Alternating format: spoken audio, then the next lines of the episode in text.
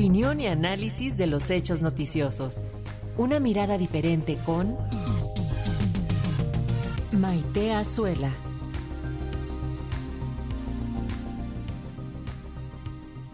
Y justamente sobre la protección a defensores de derechos humanos tenemos la radiocolumna este día de la maestra Maite Azuela. Maite, ¿cómo estás? Bienvenida, buen día.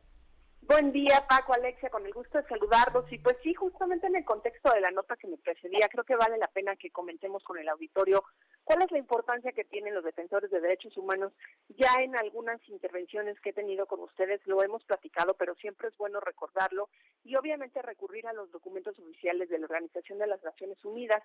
Entendamos que eh, pues se tienen que hacer consensos para poder identificar exactamente cómo definir a los defensores de derechos humanos. Y aquí la Organización de Naciones Unidas los defiende como individuos o grupos, normalmente actúan en colectivo, ¿no? Porque es importante que se vayan blindando, que se protejan entre ellos.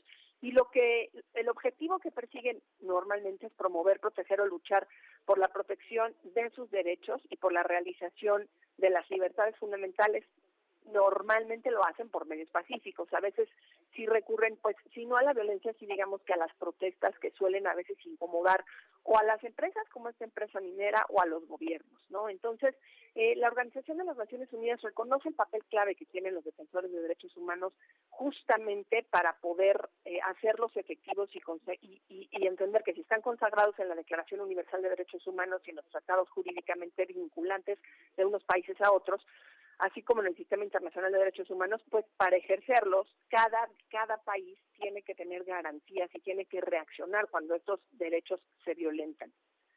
Es importante que, que además ellos señalan que representa un cambio de paradigma, es decir, se dirige no solo a los estados y a los defensores de derechos humanos, sino a todos.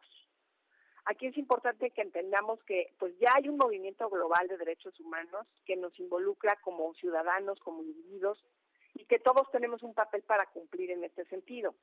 Eh, si recurrimos a cuál es el documento en donde podemos encontrar esta información, básicamente es la Declaración sobre los Defensores de Derechos Humanos que se adoptó por consenso en la Asamblea General de la ONU en 1998.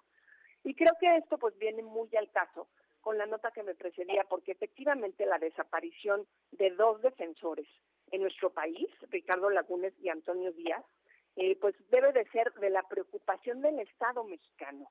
Y no tendríamos que esperar a que la ONU realice una exigencia pública para que el Estado y la empresa nos den información sobre cómo es que se, se llevó a cabo esta desaparición y sobre todo pues que se que se dé con el destino de estos defensores como ya nos decían en la nota que nos precedía, pues efectivamente esto se viene en un contexto de conflicto entre la empresa y los trabajadores y la comunidad, sobre todo porque sabemos que en México no es un caso aislado, ¿no? Cuando se instalan algunas de las mineras eh, llegan con, con no, no con los suficientes antecedentes legales confirmados y sobre todo con el suficiente consenso de la comunidad que se va a ver afectada por la instalación de la, de la minera y por lo que los efectos de la minera van a tener en su medio ambiente, en su población.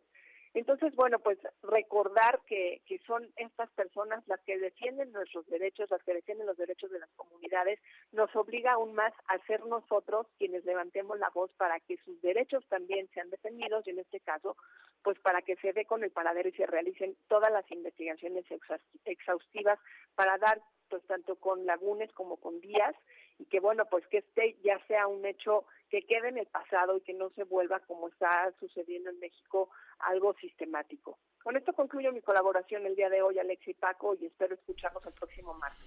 Claro